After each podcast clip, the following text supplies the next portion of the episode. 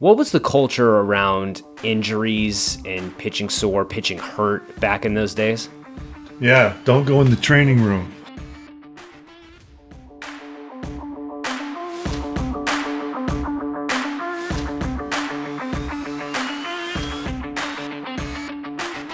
Welcome into another episode of Baseball America's interview series From Phenom to the Farm, where we're talking to former professional baseball players to reminisce about their playing days and what they learned in their journey from amateur ball to the professional ranks. I'm your host, Kyle Banduho. Today we are joined by Bob Tewksbury, 13 year big leaguer who has dedicated his post playing days to sports psychology and mental skills coaching. He's worked with a few organizations, most recently the Cubs, and now is a private consultant. We dive a lot into that aspect of the mental side of the game and if you've got more interest in that after the podcast, you can check out his book, 90% Mental An All Star Player Turned Mental Skills Coach Reveals the Hidden Game of Baseball. We also dive into a lot of good baseball stuff from Bob's era. Minor league lifestyle in the 1980s, very, uh, very Bull Durham esque. Uh, breaking in with a Yankees team that just had an incredible cast of characters, and what it's like to face future Hall of Famers in an All Star game. Episodes of From Phenom to the Farm drop every other Tuesday. If you enjoy this one, subscribe wherever you get your podcast and go check out past interviews. And if you haven't yet, leave a five star rating and a review on Apple Podcasts. Also, make sure to subscribe to BaseballAmerica.com and the BA podcast feed for all amateur baseball and prospect news. The Prospect Handbook is available for pre order, and the BA College Preseason Top 25 just dropped. The BA podcast feed is continuing to break down top 10 prospect lists and gearing up for college baseball season.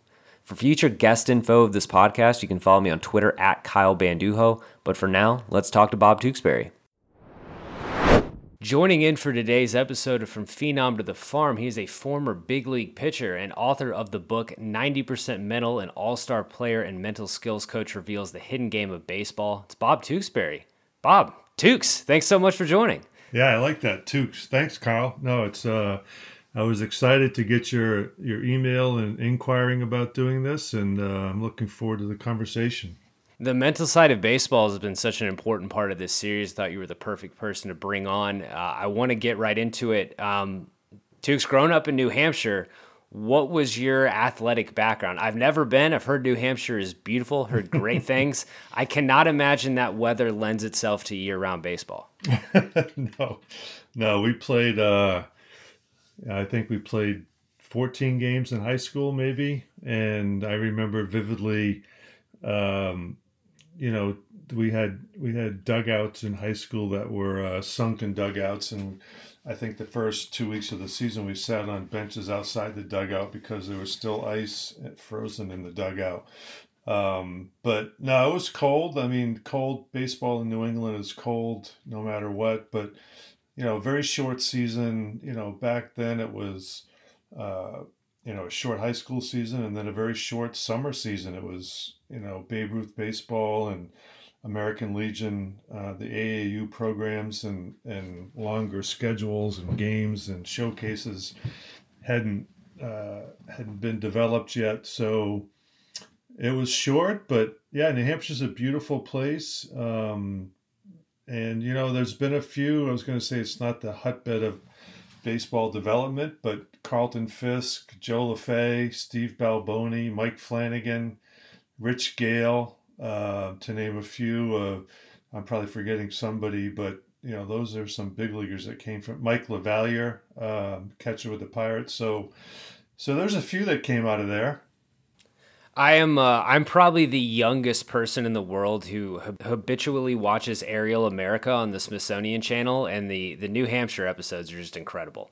Uh, oh, uh, very scenic. Were but uh, were you a, a baseball only guy though in in in high school? No, I I uh, played multiple sports. I played soccer for a couple of years, soccer and basketball, and then it was just basketball and baseball we didn't have a football team, or I'm, I'm, sure I probably would have played football, but our high school didn't have that. So, um, no, I played two sports, and it was great. You know, back when the seasons didn't overlap, and you could actually commit to, uh, you know, to playing three sports. It's definitely much more challenging now, but I'm a I'm a big believer in the multi-sport stuff when did you when did baseball become your main sport then? When did when was it clear that that was going to be what you were going to play at the next level? Um probably you know and and Well, obviously, I think you know anyone that's got to the big leagues, uh, or out, you know, probably has always been better than their competition growing up, and um, and you know, I, I, think that that lended to to moving through systems, whether it's high school or American Legion or even on to college.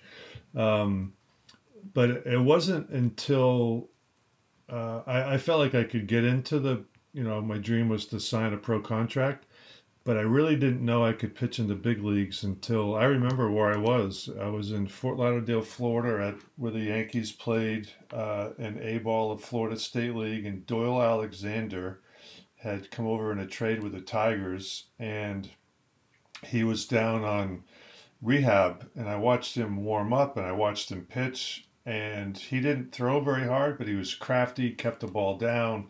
I don't think he threw a ball above the knees in his whole warm up, and and I said, you know, if he can pitch in the big leagues, I can too, and and I did. And that was when you were playing for the team in Fort Lauderdale, the A ball team.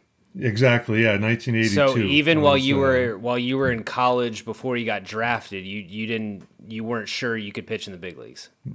No, absolutely not. I was just hoping to get drafted. I had no idea if I could pitch in the big leagues. What what led you to Rutgers, and then subsequently, what what led you to transferring to St. Leo?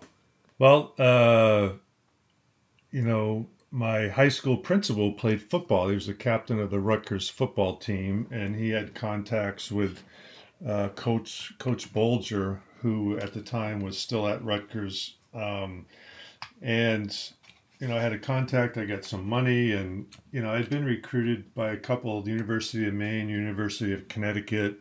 Um, I'm not sure why I went down to New Jersey because uh, there were more people in my dorm than there were in the town I grew up in. I grew up in a small town in New Hampshire called Salisbury, New Hampshire, that had a blinking yellow light and a, a corner market store. Um, so uh, I had no idea, but I, I remember I, I went down there in 78, the fall of 78, really engaged and excited about playing college baseball. And I was really disappointed. We had a workout scheduled um, but no one came because the Yankee Red Sox uh, playoff game uh, of 78 was on, and people, you know, were watching that being from New Jersey, and I wanted to play baseball. And I, you know, I was really disappointed that no one, no one was on the field. But anyway, I was homesick. Um, bottom line is, I got homesick. I was too far from home, didn't want to be in school, had thought about I should have just signed a contract. The Red Sox had um, wanted to sign me as a as a free agent player, and I turned them down. And um, so yeah, so I left Rutgers and went home and worked at a birdseed factory, uh, doing mail order birdseed. Mail order uh, birdseed. That is the first time this yeah. phrase has appeared on this podcast mail order birdseed.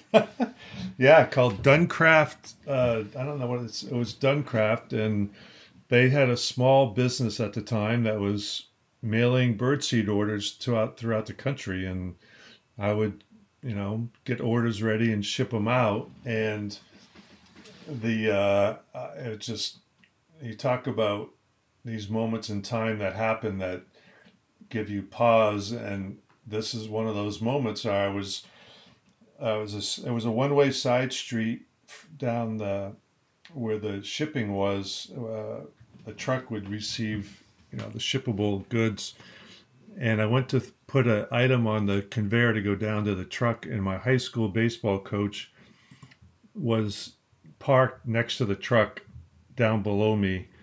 I don't know why he was out there. It's one way street going that way at the same time that I was putting this down, putting the box down. The the uh, the, the I'm just paused because it's coming back to me so vividly, and he kind of looked at me and just like, "What are you doing here?" and I yeah, and I that was probably in late November, uh, and then in January I enrolled at St. Leo. Um, I figured I didn't want to work in a birdseed uh, store the rest of my life. So I went back to school and this time had an opportunity to go to Florida, um, which I know it's further away. A little better home. baseball weather in Florida though than Jersey. A lot better baseball weather and baseball program, and yeah, it was a good experience. Um, before you got drafted, had you given any thought to what you wanted to do in the real world? Had the the field of, of psychology had that crossed your mind at all? No, not really, Kyle. I think I was, you know, a lot of my mentors were teachers. Um, you know, I, I mentioned the vice print or the principal was a mentor of mine. My high school baseball coach was a math teacher, and then my high school uh, physical education teacher was a mentor. Those three guys really made an impact on me, and I was probably going to go into the coaching teaching route like like they had. Um, so that was my fallback plan. But you you get drafted, you don't have to go into the fallback plan. At what point when when did you start to hear from scouts? When did when was it a rea- like become a reality for you that you might get drafted? Uh, well, I had to I had to play because I transferred. I had to play JV the first year at St. Leo, and um, I gave up 20 runs in three innings against Manatee Junior College. So uh, I didn't think I would. I don't know if there and there was a scout there. Murray Cook ended up being the GM of the Yankees, I believe. Um, he was there scouting me, and and I, don't know if I thought oh, no one's ever going to come back after that, but um, so I think it was probably you know toward the latter part of my junior year that I started to you know get some some scouts showing up and and not a lot. I mean, I I didn't throw hard, but I you know I always had command and I had good size and so it was probably toward the latter part of my junior season. Well, the Yankees pop you in the 19th round. You're part of a great Yankees draft class. They draft a guy who who should be a Hall of Famer, in my opinion, and, and Fred McGriff. They draft a Hall of Mm, Famer. absolutely. Yeah, they draft an actual Hall of Famer, just not in baseball. Uh, they Yeah. they draft uh, Steinbrenner makes a, a big deal about signing John Elway. Does the 19th rounder also get to meet George Steinbrenner at signing?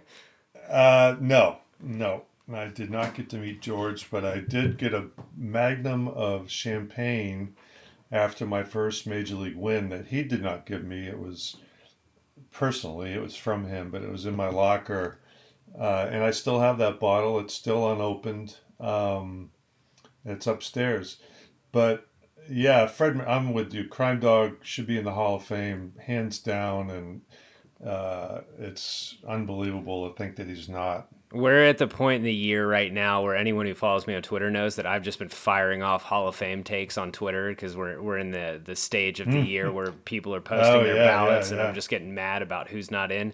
Um, but how much does a 19th round pick get as a signing bonus in 1981?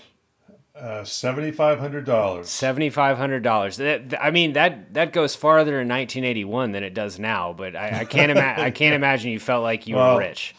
No, after taxes, you know, it was uh, not a lot of money, but hey, I was in the dance. I had a chance. Um, yeah, and you know, I went to the New York Penn League, which is now, you know, been eliminated, and which is sad. Played at Damaschke Field, made I think five hundred dollars a month or something, and but I was but I was in the dance, which was all I really wanted. I was happy as heck. So, how much did of an idea did you have about what life in the minor leagues was like, or what your path to the big leagues looked like? You'd already said that you weren't you weren't even sure that you could pitch in the big leagues. Did you have any sort of idea of if I do this, I can get there? Um, not until you know the, the next year. The first year in Oneonta, I, I had a good season, but you know I was just happy to be there. You know, a lot of these kids, I Mike Pagliarulo was on that team, Scott Bradley. You know, they came from big programs. Pags came from uh, University of Miami, and Scotty came from the University of North Carolina. Um, you know, they were used to playing in you know much bigger capacities and probably better facilities. I didn't know better. I was totally happy to be in Oneonta with no expectations. I was playing baseball. Um, but my path you know, I think started to take shape after, you know, I was Yankee pitcher of the of the year in '82. I won 16 games. Uh, no, I won. I won 15 games, but I had 16. I can't remember right now. You probably have. you won. There. You won 15 games. You had a sub two ERA for Class A Fort Lauderdale. Yeah, and I think I had 13 complete games, pitched 188 innings. Um, that would never happen now. I, so, I, had noted that you were you averaged seven and a half innings per start, which I think would make a farm director like die if they would, if they, they heard one of their prospects now. did that. But yeah, and I, I mean, I ended up having elbow surgery that summer, and then years later shoulder surgery, and I don't know if that was a cumulative effect of that. But what I do know is that you know back then you you played your way out of the league, and I felt like I earned my way to Double A. So every year, my goal was to pitch well enough to get to the next level. Um, and you know, I got stuck in Double A for a few years, but then the Triple A I only pitched you know 44 innings before I got the you know put on the roster and invited to spring training.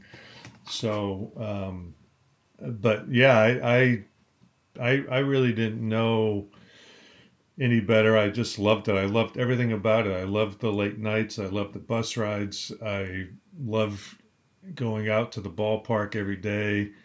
You're doing my job for me because I have to ask what like pre Bull Durham minor league life was like. It's the you know everyone fell in love with the minor leagues in 1989 when Bull Durham came out. Ah. You're right there, kind of in that era. What was you know what was your lodging like? What was the living situation? Because we think about now, you know, minor leaguers cramming into to small apartments and and stuff like that. There's there's been a big. I mean, if you know you look at one of our, our more recent episodes with Ty Kelly, we did a lot about that. But what was you know what was that like in 1982, 1983?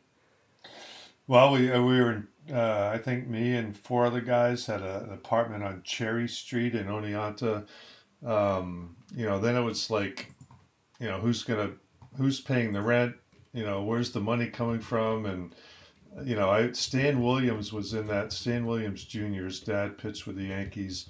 Great guy. He went to SC and he was well more worldly than me, and you know, living in LA, and um, so I I was just a huckleberry from New Hampshire. Um, so you know, whatever money we made went to rent or the cable or food. Um, there was no saving money at all, but you know the the bus rides uh, were were memorable. I remember hitting a deer in upstate New York, you know, in the middle of the night.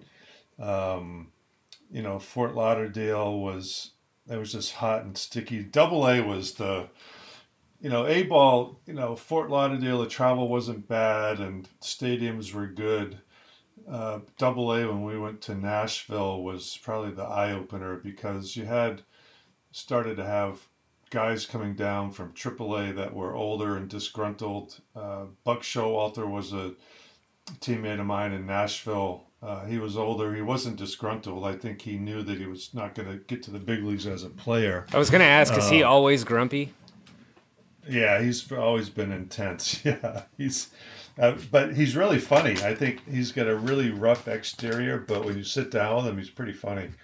Um, but but in double A we had we had a bus with sleeper uh, beds in the back, card table, and the bus driver's name was Snuffy, and Snuffy was uh, kind of a heavy set guy with a, a, you know heavy acne, and but a great guy. And we he and I used to he was a, a part time record producer.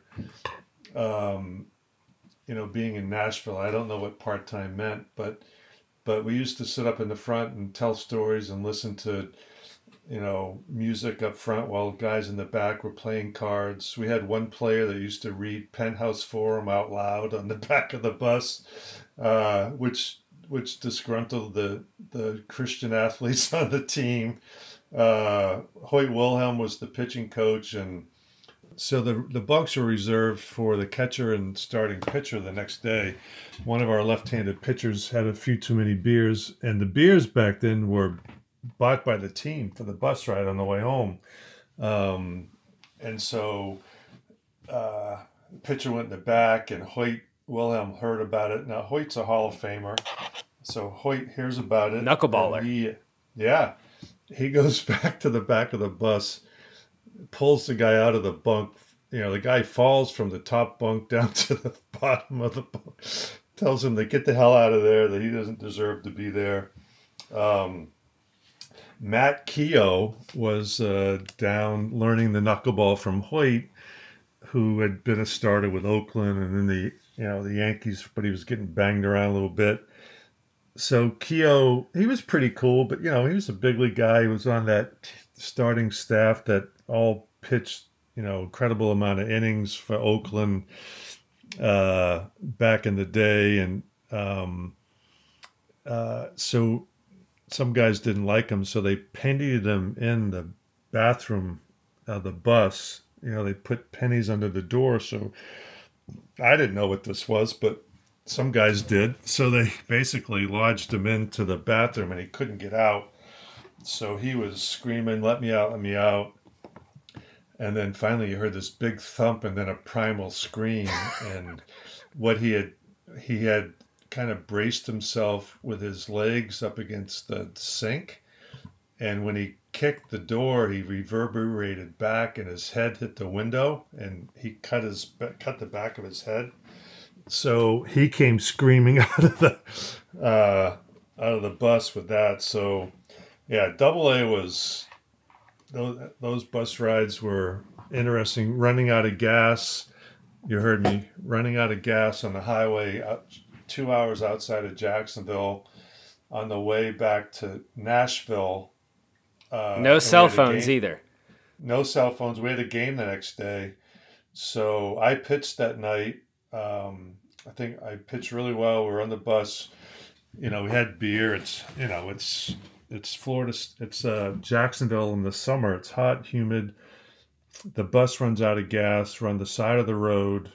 No AC. Um, no food, no nothing. We have to. I don't know how the guy must have radioed in for somebody. They had to, you know, took hours. Uh, we finally got going again. Got back to Nashville, I think, at six thirty for a seven oh five game. Uh, they delayed the game a little bit, but all the wet stuff from the, the previous game was under the bus, hadn't been washed, smelled so people were wearing some of their stuff that they had from the day before or just barring. It was crazy. Um, yeah, a lot of pizza, you know, between games and double headers. Uh, I pitched a game in Reading one time and um, we scored like six runs in the first game. I'm pitching the second game, and between games, we had Domino's Pizza, and I was pissed because I'm like, these guys aren't going to score any runs. They're all, they're all full of pizza.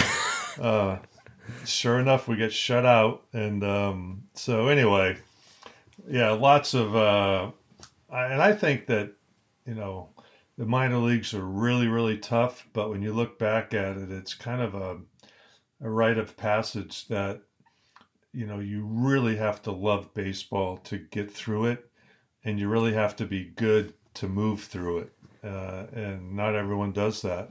Kind of on that adage though, and and with the work you've done, you know, post career with with mental skills, and a, a little bit into the conversation we had before we started recording about the the importance of your mental health and feeling good. Do you do you think that there is because it's uh, one of the arguments against you know that about paying minor leaguers more is oh well you know if they really love it they should you know they, they should be fine with that money or who cares if they're living in these cramped apartments because it builds character it builds whatever. Do you think there's a little bit of credence to that and that it that stuff is maybe good for character building or is there a halfway point of you know it, it would be better for baseball better for these guys if they were actually treated a little bit better? Uh yeah, you know, I mean, that's a great question and not one that's easily answered. I think that, you know, the bottom line is the way that it is the way that it is now, uh, I had to borrow money as a minor leaguer. Um, I borrowed money from my high school catcher, Tim Hoyt. I called him Ofer. Uh, not that he was 0 for 4 because he could really hit. I don't know why we called him Ofer, but his name was Ofer. Um, and I paid him. He goes, Look, and I think it was like $5,000. It was a lot of money. And he goes, Look, just pay me back, you know, when you get your first check. And I, uh, which I did. So I was fortunate to do that. Um, so I think that you know players because the I worked you know I worked an off season job. I, I worked I sold shoes at at a sporting goods store. Actually, I worked in the sporting goods store that sold you know guns, ammunition, shoes. Uh, you know, sneakers, sweaters. I actually sold a pair of shoes to Og Mandino, who wrote uh, The Greatest Salesman in the World. He was an author of you know, positive psychology books, and I he was in the store visiting his granddaughter and happened to ask him, you know, so what do you do? He goes, oh, I'm an author. What do you write? He goes, well, I write inspirational books. And I said, oh, I I like Norman Vincent Peale. And he goes, oh, I know Norman.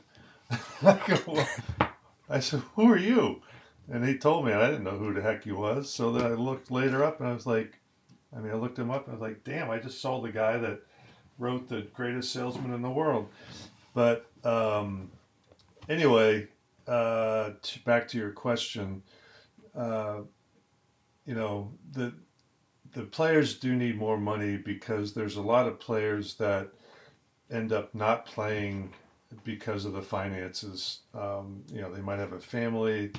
Uh, they didn't get a draft, you know, a bonus. You know, the bonus babies have it much differently than the other players. So, and you think about the if you were paid by the hour in baseball for what you did, um, and I look, I understand that. Okay, you know, people listening may say, well, you know, Jon Lester's making twenty million a year. He's making you know X amount per hour. That's not the point. The point is in the minor leagues. Um, you have to pay your rent, your expenses, and all that stuff, and you don't make enough to, to meet that. And I think that players should be uh, given a little bit more compensation to help offset those expenses in the minor leagues for sure. It's one of the, and we'll you know we'll see if it happens. It's supposed to be one of the silver linings to cutting out you know 42 uh, minor league franchises or however you know it came out. Yeah. So we'll we'll, well see. I, Colin, I want well I want to talk about what you said too about some type of um, you know. Uh, I forget the word you used, but it was about earning your stripes, so to speak, about part of the part of the struggle.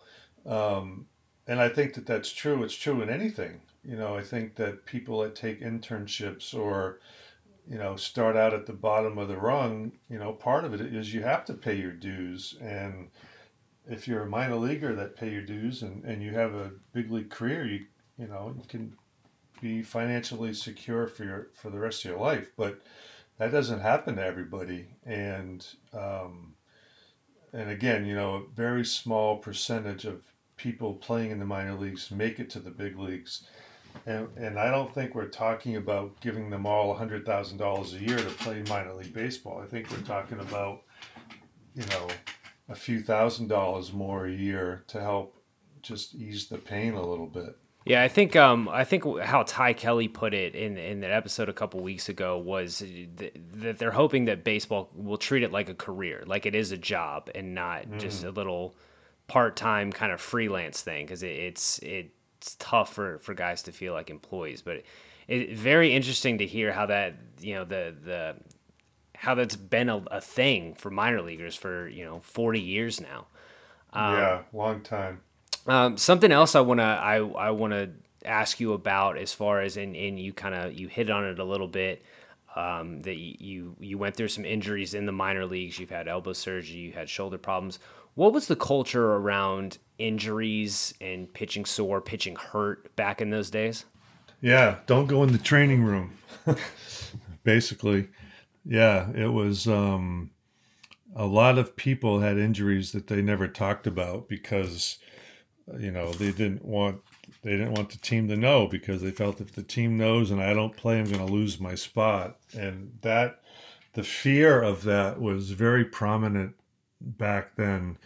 Um, you know, I remember taking um, I think it was called butazolidine, which was horse uh, anti-inflammatory. you know, they were giving this stuff out back then um, to deal with inflammation, and um, so yeah, you didn't say anything, and and that was the culture when I got to New York. You know, I was a rookie, and you you know, I think we talked about this earlier too, where you go into a veteran clubhouse, and you're the rookie, and you can't do anything, say anything, don't go in the training room because you're like, you know, what are you doing in here, rookie? You know, get your ass out of here. You don't need to be in here, or all that stuff, and it creates a, you know, fear that you know, if you're really hurt. And I know that I had that in New York. And every day that I went to the ballpark in New York, you know, after the first month, you know, I played, I pitched well early, but when I started the struggle, it was, it was not a, a good feeling. I actually, when I got sent down to AAA the first time, I was like, oh, just, oh, I know I can relax, you know. Um, but thankfully, you know, baseball has evolved where they encourage uh, most teams encourage people to come into the training room to stay on top of injuries. And i mean so much of the game has changed in every aspect since 1986 but uh, yeah you know if you're hurt don't go in the training room. Don't tell anybody. Suck it up and go play. Well, let's talk about 86 because after almost five full years in the minors, you've kept runs off the board, you know, wherever you've gone. What was spring training 86 like compared to previous years? Mm. Yeah, well, it was great because, you know, I drove my two tone brown Mercury Zephyr 1978 vintage two tone brown Mercury Zephyr, I might add, into the parking lot at Fort Lauderdale Stadium where Henderson, Griffey Sr., Dave Winfield, uh, Ron Guidry all had Mercedes, and I went, I went strolling in in that car. I'm surprised the the guy at the gate let me in. Uh, but so that was, but it was great. I um, I was confident coming off a really solid six weeks in AAA. Um, uh, I and that's really where my mental game started to, uh, you know, at least in the in the the aspect of imagery started to blossom because going back to Norman Vincent Peale again, um, you know, he said if you can see it and believe it, you can achieve it, and so I created this vision in my mind of walking into Piniella's office uh, at the end of spring training and having him tell me I made the team. That was my that was my vision, uh, and it was so powerful that you know I could see it, I could feel it, I could just be there. I can be there right now, and all of spring training, uh, the night before I pitched, I would, you know, we had Walkmans back then, but I would take my Walkman, go out to the beach.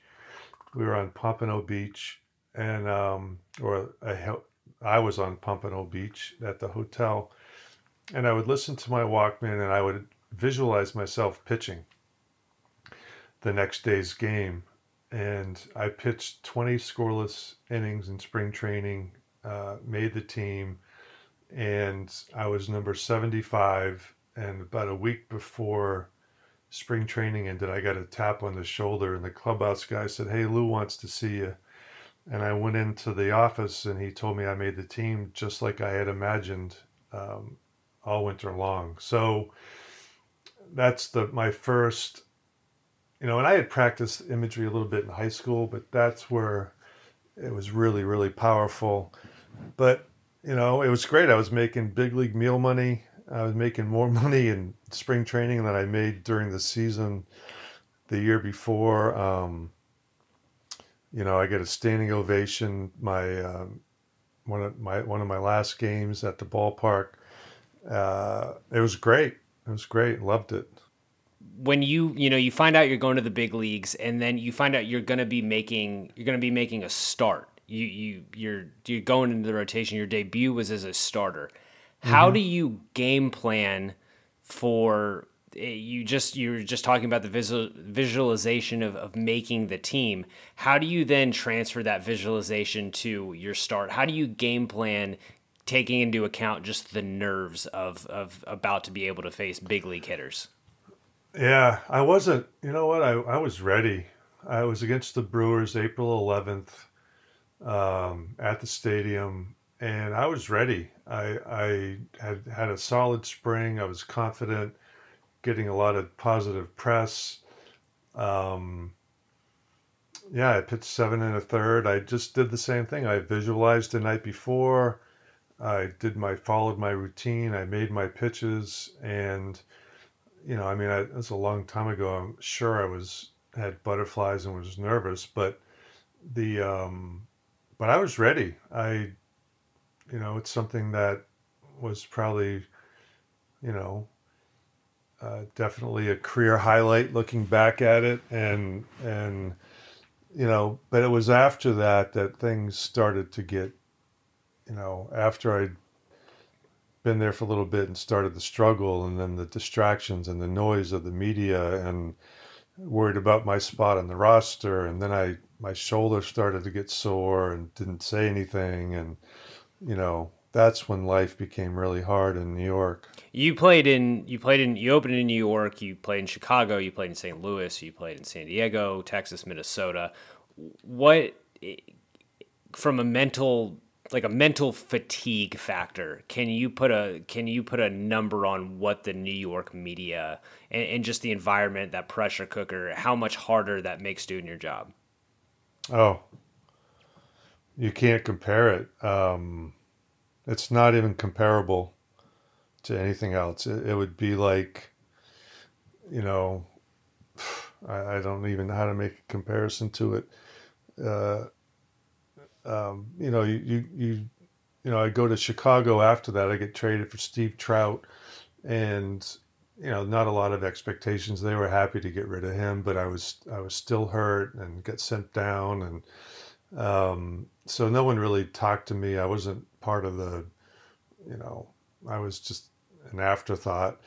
But then in St. Louis, you know, I started to have success, and there was a couple of beat writers, and the fans were nice, and it was just a, you know, very great place to play, no pressure. And then uh, from there, I went to uh, Texas, and that was a similar thing. You know, if it was football, it may have been different, but it was baseball. And then San Diego is, you know, we had a great team, but again, not a lot of media. And then Minnesota was very low key. So, you know, I started at the, you know, it'd be like, I guess, Mount Everest compared to Kearsarge Mountain. you know, yeah, I guess that would be. Well, that that clubhouse you were in as a rookie in your in your time in New York had just looking at the baseball reference page is crazy. It had Don Mattingly, Rickey Henderson, Willie Randolph, Dave Winfield, Dave Righetti, Ron Guidry, Tommy John. That's just a ton of baseball clout. Uh, mm-hmm. Plus Lou Piniella managing. How, as a rookie, how do you go fitting into a clubhouse like that? Was there a vet you could lean on? Anyone you felt comfortable, you know, especially in the pitching staff, kind of picking their brain? Yeah, Joe Niekro was, bless his soul, and then Phil just passed away too. But Joe was the guy. He kind of took me under his wing. He was a veteran. Um, he used to make fun of my name.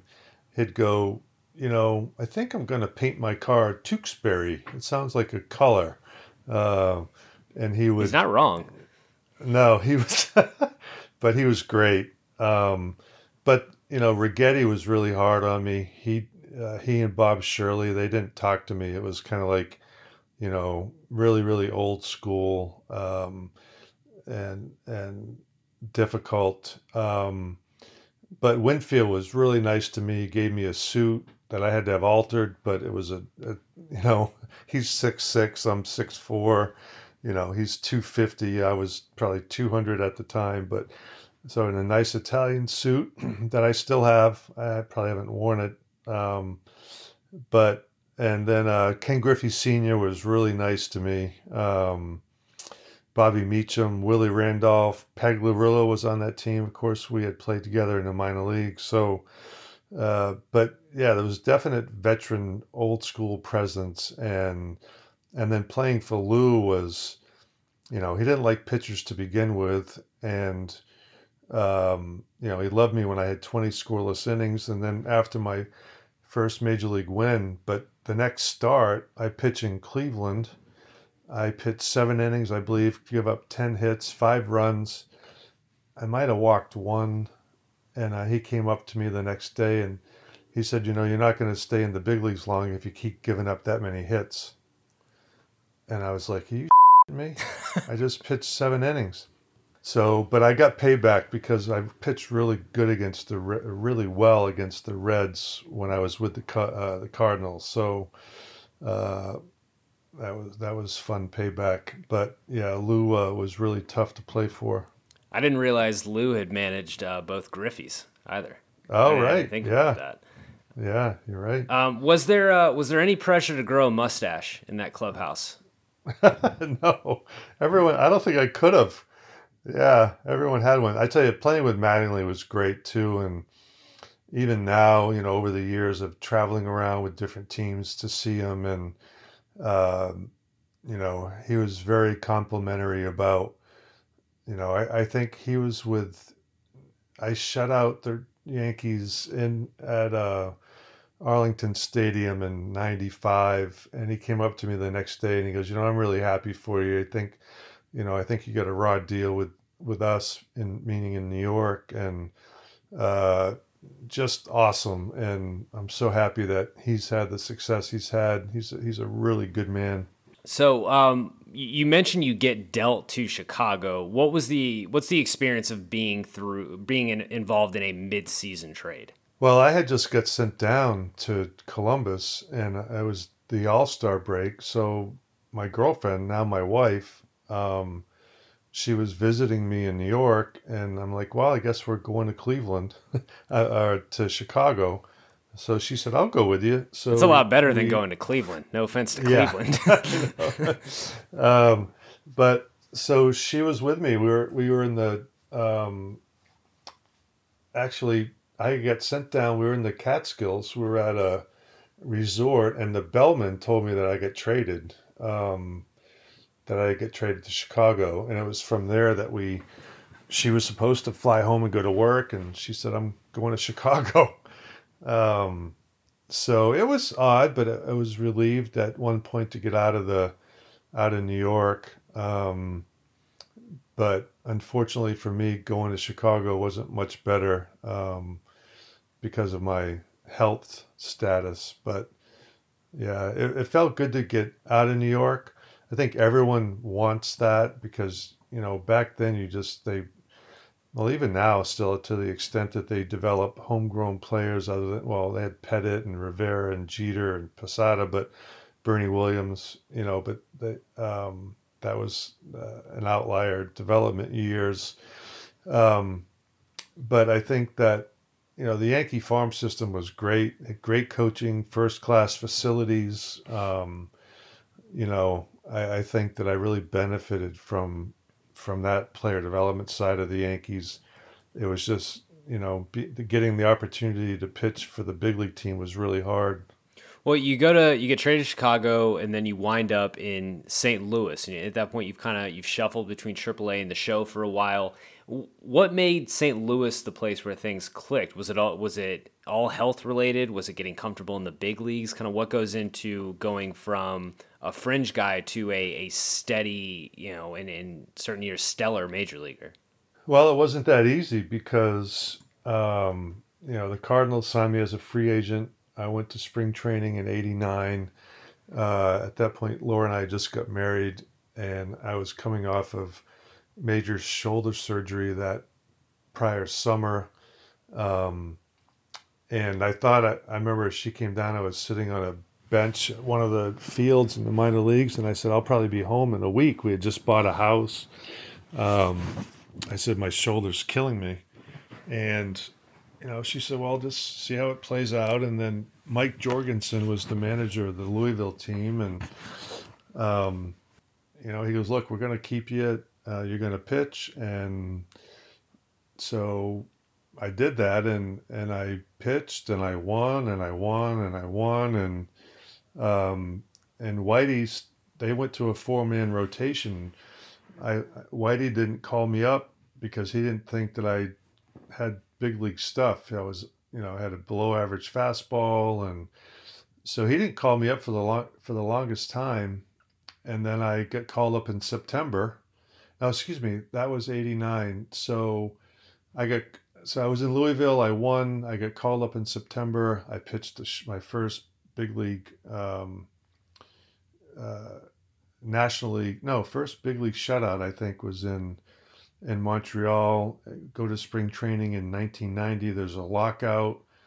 I'm on the team at the beginning of the year. Then when the rosters were expanded, then the rosters shrunk back. I got sent back to AAA, and I won. And that's when um, Whitey went to a four man rotation and didn't bring me up. And I'm like, this is crazy. You know, I'm, going to go overseas. I'm going to do something. I'm 20, I'm 30 years old and um, in AAA. And so what changed was probably something that every player hopes happens to them is that, you know, you just want somebody to come and say, here's your chance. If you do well, you're going to be around. If you don't well, if you don't, then you know, see you later. Because again, it goes back to the struggle in the minor leagues. How long do you want to pursue this dream before you just say, you know, I've got a life to live? Well, that happened. The Ted Simmons, they called me up. Ted Simmons, uh, who I'm glad's in the Hall of Fame, um, and said, you know, you're going to get the ball on Friday against Montreal. Um, if you do well, you get another start. If he don't do well, uh, I'm not sure what's going to happen. And I said, uh, you know, at first I was like, "Jeez, you know, that's a little direct, isn't it?" But then I felt relief and a sense of control. Um, and I said, "Okay, great." So I prepared for that game and back to the imagery and and I pitched uh, seven and a third innings against the um, I think it was the Expos. Um, I gave up. We were winning two nothing. I think I gave up three runs in the sixth, but then shut them down and we scored. And I said, "Well, I pitched well that game. I'll get the ball again in five days." And I pitched well again, and I never went back to the minor leagues.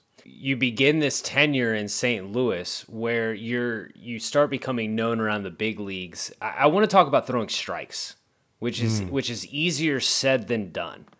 Uh, mm-hmm. it is it is very easy, especially for coaches, to yell throw strikes. Uh, yeah. Your walk rate was low your entire career, historically low. What mm. about your strategy on the hill led to that, and what mentally do you attribute to being able to replicate that low rock walk rate your entire career? Like, how much is strategy of how you went about going at hitters, and how much was was mental or mechanical? Well, I mean, there's so the mental part of this is to not be afraid of contact. Uh, I wanted them to hit it, um, so you have to have that mindset. Number one and number two, there's a difference between control and command. Uh, you know, control is pitching in the strike zone, and that's good, but those pitches get hit. Uh, command is the ability to put the ball where you want to so that the hitter hits your pitch. And I practice that. I practice throwing to a target all the time when I trained in the winter, when I played catch, when I had my bullpens. Um, I had a very systematic routine when I threw my bullpens that was exactly the same all the time. That routine was my uh, the same thing I did on the side in my side days. Um, uh, and then, you know, the ability to the biggest thing is the ability to not be afraid of contact. You know, you get eight people behind you. Uh, let them let them hit it. so um, and certainly, you know, I mean, even and I, you know, I, I, gave up a lot of hits, but you'll notice I didn't give up a lot of home runs, and um, you know, those a lot of those balls that they hit turn into outs, and so and then you know consistent delivery. You know the ability to repeat your delivery and make mechanical adjustments from pitch to pitch. I was able to do that because I knew my mechanics so well and they were so simple. So, uh, yeah, it was a combination of a lot of things, but I'm really proud of the fact that, you know, uh, I'm known as one of the best control pitchers in baseball history, at least in the modern ball era, uh, and that's pretty cool. Once you're established in St. Louis, you've got a you know you you run off I think a string of four or five years in a row with a sub four ERA, a couple of those with a sub three ERA. What is the what's the year to year start to start like? once you've hit, you know, you're not once you you you've hit your physical peak essentially. Um, you're you're an established veteran. What are what are the improvements that you you take from start to start or year to year? What's your goal? How do you get better as a big leaguer once you've made it and you're established? Well, for me, Kyle, it was the fact that you know after I had three years of service, I couldn't get sent down anymore. Um, that was a big relief. I think you know part of the the you know, 50% of the players who play one year in the big leagues don't play a full second year. Um, so there's a lot of guys that go up and down. And, you know, coaches told me the hard part about the big leagues isn't getting there, it's staying there. And they're right. So after I had three years of service in, I was relieved that I could have a bad game and I wasn't going to get sent down. Uh, that freed me up to perform better and then you know those in 91 92 93 even 94 although you know i had a high era it was that's when the strike happened and i think i would have it would have been high fours but i would have won 15 16 games again. Um, so then it becomes really fun. You know you you, you are doing something you love uh, you feel like you're able to be part of the peer group that you have respect of other players in the league, uh, respect of the umpires, uh, appreciation by the fans, and you're and you're getting paid to do it. Um, you know, I, I, never really played for the contract. Certainly, it was a I wanted it as a byproduct of my success, but it's not what drove me. What drove me was to go out and, and pitch and compete. Uh, so those were really fun when you get to that point in your career where you know that there's nothing that can happen to you in the game um, or in the course of a, a month or half a season or a season that's going to really deter you from uh, from the bigger picture of being a successful big leaguer. Well, you get all the way to the 1992 All Star game. So you go from guy bouncing between AAA and the bigs a couple years prior to All Star. Can you walk me through your uh, your outing? I, I actually I, I want a hat tip. I think I read an article in in uh, whatever the Saint the main magazine of or the main paper of St. Louis is. Uh, the Dispatch. The Dispatch. Yeah, I read an interview you did about essentially and and tying this into the mental side of baseball, but how your 1992 All Star game was really it, it was a good example of the mental side of baseball and really a tale of two innings. Yeah, and I think that was one of the hardest parts to talk about in the book um, was to be really reveal what was going on because I think oftentimes athletes of all sports have two narratives. One's the the internal narrative that you say to yourself what on what really happened and then there's the external narrative. You tell your friends in media that and those two things don't match. Um, so yeah i make the team. I've got a sub 2 era um, i glavine started get knocked around. Uh, i remember thinking whew uh, at least you know i can't do any worse than that. Um, and which is probably a bad seed to plant, but uh, but I pitched an inning. I think I throw nine pitches to Ripken, Joe Carter, and McGwire. I think um, three decent baseball players. Not bad, yeah. And uh, so I come in. I'm like, oh, it's over. You know, I pitched a clean inning, and then Bobby Cox, who called me Tom two nights before at the gala. Uh, maybe he thought I was Tom Pagnozzi, but nonetheless, he called me Tom. Comes down, he goes, "How you feeling?" And I'm like, "I'm fine." He goes, "Good, you get another inning." And I was like, "Are you me? you want me to go back out there now? I just pitched a scoreless inning. I'm done." You know, that's my internal narrative. I'm like, "Oh shit, are you kidding me?" Um, so I go, "Okay."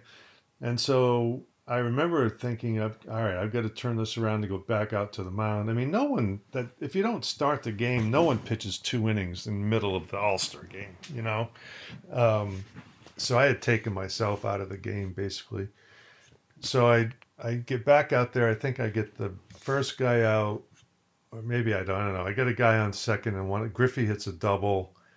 I got a guy on second and one out. I have a guy on third and two outs and then I don't get out of the inning, I believe. And, um, you know, it went from, okay, I can just get out of this with one run to, I can't believe this is happening. Why did they send me back out here? Uh, you know, I felt like just totally lost. Um, and uh, yeah, it was definitely a, a tale of two, two, two two performances, but that's what, and I was an all star, you know, and I just think that I wanted to, you know, those are feelings that players have in competition. I had a lot of people that have read my book, relievers, big league relievers, that said, you know, I've had that feeling where I pitch an inning and I think I'm done and I have to go back out there and I don't do well. And so it's a whole thing of, you know, keeping your, your fire in your belly going until you're totally until they tell you they're definitely not pitching anymore. You know, tough lesson learned.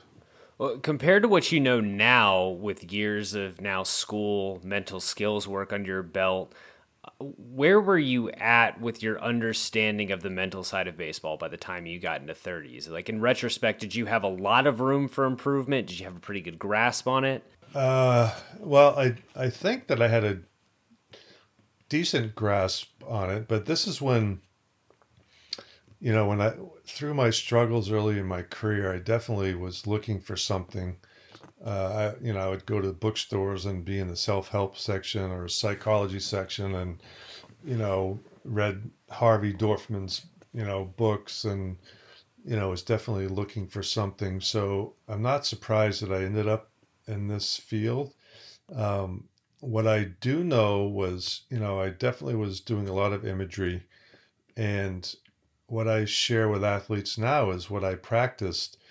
Uh, you know, I call that little voice in our head, that negative voice, the little man. And, you know, that voice is in there all the time and it says, don't walk this guy, don't screw up, you know, whatever it is.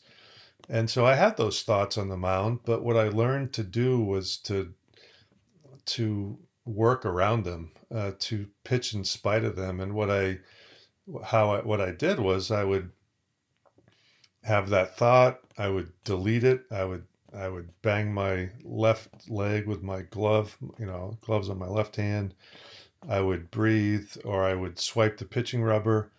Um, then I would step off, and I would uh, take a breath, and then I would I call it an anchor statement, and you know, affirmation, anchor statement, whatever. But my anchor statement was just like on the side. And to me, just like on the side is free and easy, under control, no stress. You know, I mean, I could put the ball wherever I wanted to with ease and, and repeatability. And, uh, and so I say just like on the side, and then I would get back on the mound and try to replicate that pitch. And, you know, I tell people all the time, you know, I, I didn't walk people, but it wasn't because I wasn't behind in the count you know, I did get behind in the count, but what I was able to do is to regain that count by controlling my thoughts. Um, so that definitely improved. I did a lot of journaling um, of my outings. I kept track of my stats before there were, you know, analytics. I kept track of uh, oh, maybe there were analytics, but I kept my own first pitch strikes, number of pitches thrown. Uh, if I threw a first pitch strike, how many times I got the hitter out. Um, you know, I broke down the, you know, what my run percentage was that I gave up in the first inning and how that affected my ERA. You know, I was just a student of the game in all facets. Um, and that, I think that was the separator. That's why at 85, 86 miles an hour, I had a long big league career. Something else I need to know the the mental side of, or where your mind was at, was you had mentioned that um, you were you were pitching in the year that ended up being the strike year. It was in your mm-hmm. free agency year. Um, you know, it looks like we might be staring at a labor fight coming up here real soon. Where is where's your head at? Where your teammates' heads at? Where's the clubhouse at in a year where you don't, you know, you might you, you might not think you're going to finish the year. Was was was that reality or was that the possibility of the World Series being canceled on anyone's mind? No, you know, Kyle, that's you know, I mean, this is you know definitely a long time ago, and and uh, so there's a few things I'd like to say about that. One was that you know we never thought during during the 80s and 90s work stoppages and conflicts were common with baseball. There was a lockout in 1990. There was a strike, short strike in 82. There was, or 81. You know, there's always been something. And um, so it was not unexpected. And I think the, the players thought was that the later we go into the year, uh, the more that we will, the owners won't want to lose the World Series because of the revenue. So if we go out now, this will get them to the table.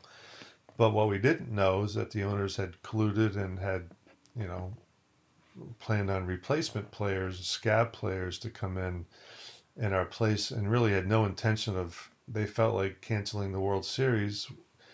Uh, you know, they would reap that money back tenfold if they could control salaries or break the union. So it was really a sad, dark time. Uh, and in baseball, and it was bad timing for me because I was coming off of three of my best seasons with my highest earning capacity ahead of me. Um, but you know, uh, I, I think that what I want players, if you know, former players, present players, to understand that a lot of guys post, you know, 1995 played full careers where salaries skyrocketed and uh, uh, you know contracts went to the hundred millions.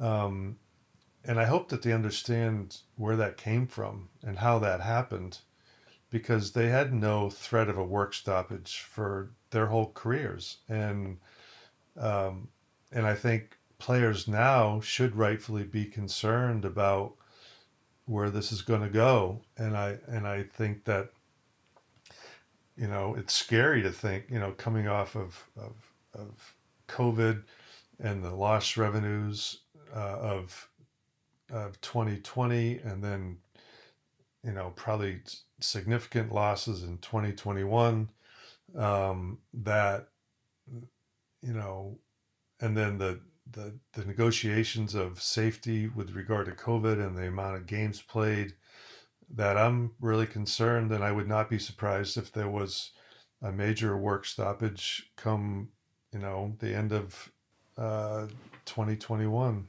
Yeah, absolutely. There's a, I mean, I, needless to say, there's a lot of uncertainty, quote unquote, uncertain times right now. But it is, um, yeah, that's that's a word of uh, yeah uncertainty and well this will pass but you know I, I one thing i will say though about the game and i've been in the game 39 years and it's my first year not going into spring training with a team uh, since i was 20 which is hard to believe.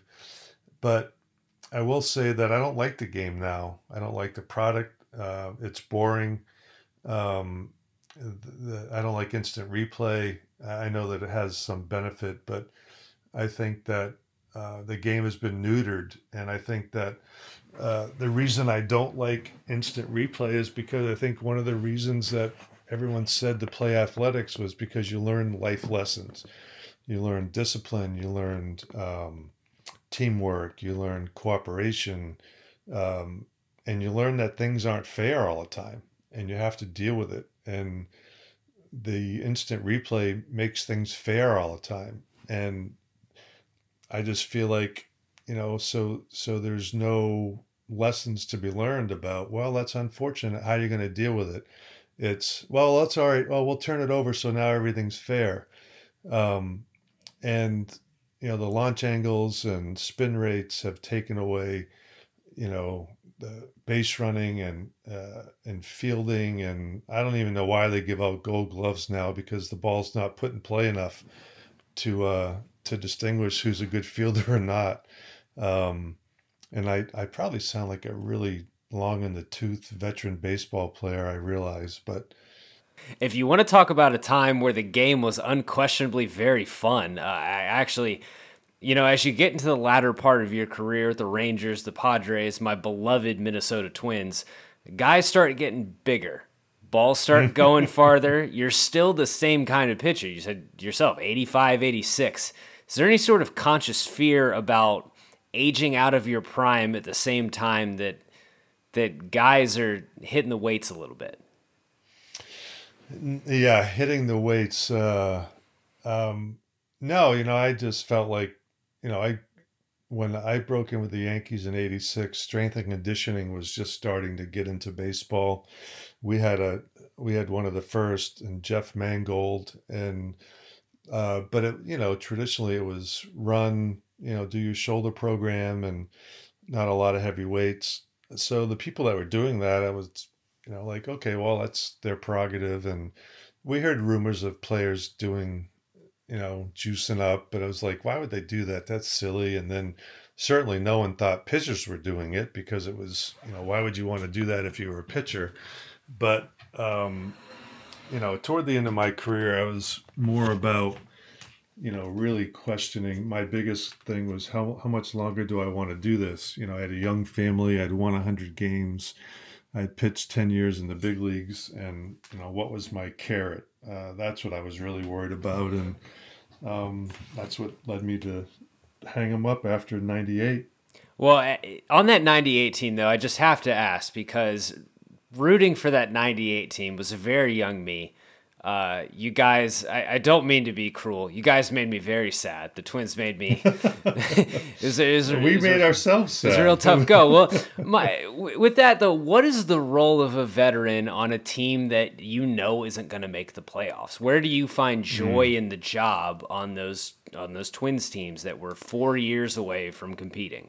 Yeah, that's a great question. Well, I, we had other veterans, Terry Steinbach, who's a great player and dear friend. Uh, we had fun. And young, I took young LaTroy Hawkins under my wing. Um, you know, I respectfully called him Satchel uh, out of respect for Satchel Paige, and he called me Mr. Tukes. And there was no, I mean, talking about that now, you know, uh, the context of that is definitely not uh, racial or in any way. It was out of respect. And um, uh, and he went on and had an incredible career. And I think he mentioned my name on a episode of uh, MLB Network about the impact that I had on him, and that's what that was about. That was about teaching others uh, how to be big leaguers, uh, helping them, you know, just grind it out and and learn about Major League Baseball while enjoying, you know, uh, that status with other veterans like Terry Steinbach and Ron Coomer and you know some of the others. So uh, yeah, it was um, you know we did definitely didn't win, but we had a lot of fun. A lot of a uh, lot of my early favorite players on those teams. So I, I, I mm. still I still appreciate them. You had my probably my first idol, Brad Radke. Um, oh, Brad Rad, he's the dude, man. He can pitch. Yeah, he was great. Absolutely, was great. kind of an kind of an heir to you, a control guy, Brett. Yeah, but he threw harder. uh, but yeah, he didn't say two words and had skinny shoulders. Just a really thin built guy, but but just a really good pitcher and great competitor too. He you know, he looked like the meekest guy in the world, but he was a bulldog, man. He, he was great. He was. He was. Uh, but so you, you hang it up after the 98 year in, in something we talked about before we started recording. Uh, how long did it take you to come to terms with not being a baseball player anymore? You had you had written it out when we were talking off mic. We were talking about guys who, you know, may, maybe didn't make it, weren't sure what they were going to do. You had made it. You had pitched a long big league career but was it still difficult to get over I am not a baseball player anymore? Absolutely. It took years. Um, and I retired on my own will. You know, there's players terminate their career termination happens because of they, they just get cut or released, an injury. Um, you know, amateur athletes kind of age out, but uh, and then there's free choice, and I had free choice, and um, and after the first year, um, you know, I was great. I didn't have to worry about my arm or training. I was with the kids. But after that, I was like, who, what am I doing? You know, who am I? um, and, you know, I'd finished my undergrad degree. And then, you know, I, I started working as a mentor to players. And then that led me to getting a master's in sports psych. And, um, you know, I think I, I got that to help myself with the transition uh, because I was really struggling with it. And, um, and so after that, you know, it uh, took a little bit of time and it's, it's a difficult transition when you, your identity is one thing for so long and that's gone. Uh, a lot of people struggle with that. Did you when you retired, did you know that you wanted to get into work, start working with mental skills, or get into the field that you did? No idea. Uh, I knew that I didn't want to coach um, and be gone every day. Um, and no, I had no idea. It just kind of happened that, uh, you know, I heard about the, the program at BU and sports psych and thought, you know, I could carve out a niche here, being a former player, and but I never thought that you know the field of sports psych would grow as much as it has. I mean, almost every team now has one or more mental skills coaches. Um, you know, it's it's recognized as uh, part of player development, and it's really exciting um, to be able to to you know have that access. It's something i wish that was available to me back in the 80s i would have definitely been using it. Well in that's kind of that kind of same vein of question what do you wish you would have known in retrospect before you signed? If you could give yourself any sort of pep talk or sit down what do you know what do you tell 20 year old tukes about you know his journey through the, through the minor leagues? Yeah. Uh, focus on the 200 feet in front of you. Uh, you know that's uh, that's a uh, I think Jack Kornfield or somebody said that that's as far as the beams of a headlight go, headlights go, and that's all you can control is what's in front of you. Um, because you know the distractions of being an athlete are numerous, and especially as a, a young major league player, uh, and that really takes away your focus of of performing. So I would say you know, stay focused on the task. I've got a, uh, a little rapid fire for you, and then I'll let you get out of mm-hmm. here. Yeah. Favorite major league ballpark? Oh, so as a player? As a player. Busch Stadium. Do you have a favorite minor league ballpark? Mm, I don't no. want to age shame you. I'm not sure that many of them are around now. It was kind of like the no. 1992 is when they all they all started showing no, up. No, no. Do you have a least favorite MLB ballpark? Old Shea Stadium. Old Shea. Best hitter you ever faced? Bonds. That's that's fair. Best pitcher you ever faced? Maddux. Because I thought I could hit him. That actually gets into one of my rapid fire questions. Uh, do you harbor any ill will towards Greg Maddux for kind of stealing the nickname the Professor? Because that probably would have suited you had Greg Maddux oh, not been around. Yeah, no, not at all, not at all. Uh, you know, I used to tape. I used to record Maddux's games as scouting reports to pitch from, So he can be whatever he wants to be. He's a great pitcher. Best food city in Major League Baseball. Oh boy, I didn't. I wasn't a big cuisine guy, but I would say you know Chicago probably because the day games you could go out and at least have a normal time meal. That makes sense. That makes sense. Hear a lot of Chicago for that question. Uh, lastly, is there a 1980s Yankees plane story that's appropriate for this podcast? Oh boy, uh, Yankees. Boy, that you're you're that's a long time ago. Um, or if you if you want to sub in a great plane story from any of your other days, but that, that cast of characters that I listed out of the Yankees earlier, the the Mattingly's, yeah. the Rickey. Well, I, all I well I can tell you what I remember about the Yankee plane trips is that I was not allowed in the back of the plane, um, because that's where Righetti and all those guys were, and uh, Righetti would always play Frank Sinatra, and they would always have a lot of alcohol in the back. Uh, Shirley would drink some hard stuff. Righetti was always drinking beer, um, and they were having fun with the music going. And you know, rookies were not allowed in the back, and so yeah, I I kind of sat up. I ended up learning that I was not part of the group. Uh, you know, social activities on the plane. I learned that quickly. so, yeah, don't go to the back of the plane. Tukes, this was great. Uh, tell the folks where they can find your book. They can go to uh, Amazon. It's on Amazon. It's also an audio book. Um, I recorded the book myself, so you'll hear my voice. And uh, yeah, and if you have, you can go to my website, uh, bobtewksbury.com. I have a couple of audio programs on there for pitchers and hitters for performance, and more uh, material to be coming soon on that. Tukes, this was great. Really appreciate you taking the time. You got it, Kyle. Thank you. That was awesome. And that's it for today's episode of From Phenom to the Farm. A huge thanks to Bob Tewksbury for taking the time. If you enjoyed this episode, uh, go check out his book and make sure to subscribe to this feed. Go check out past interviews. Episodes of this show drop every other Tuesday. Uh, also, make sure you subscribe to baseballamerica.com for all your amateur baseball and prospect news. And we'll catch you in two weeks. Thanks for listening.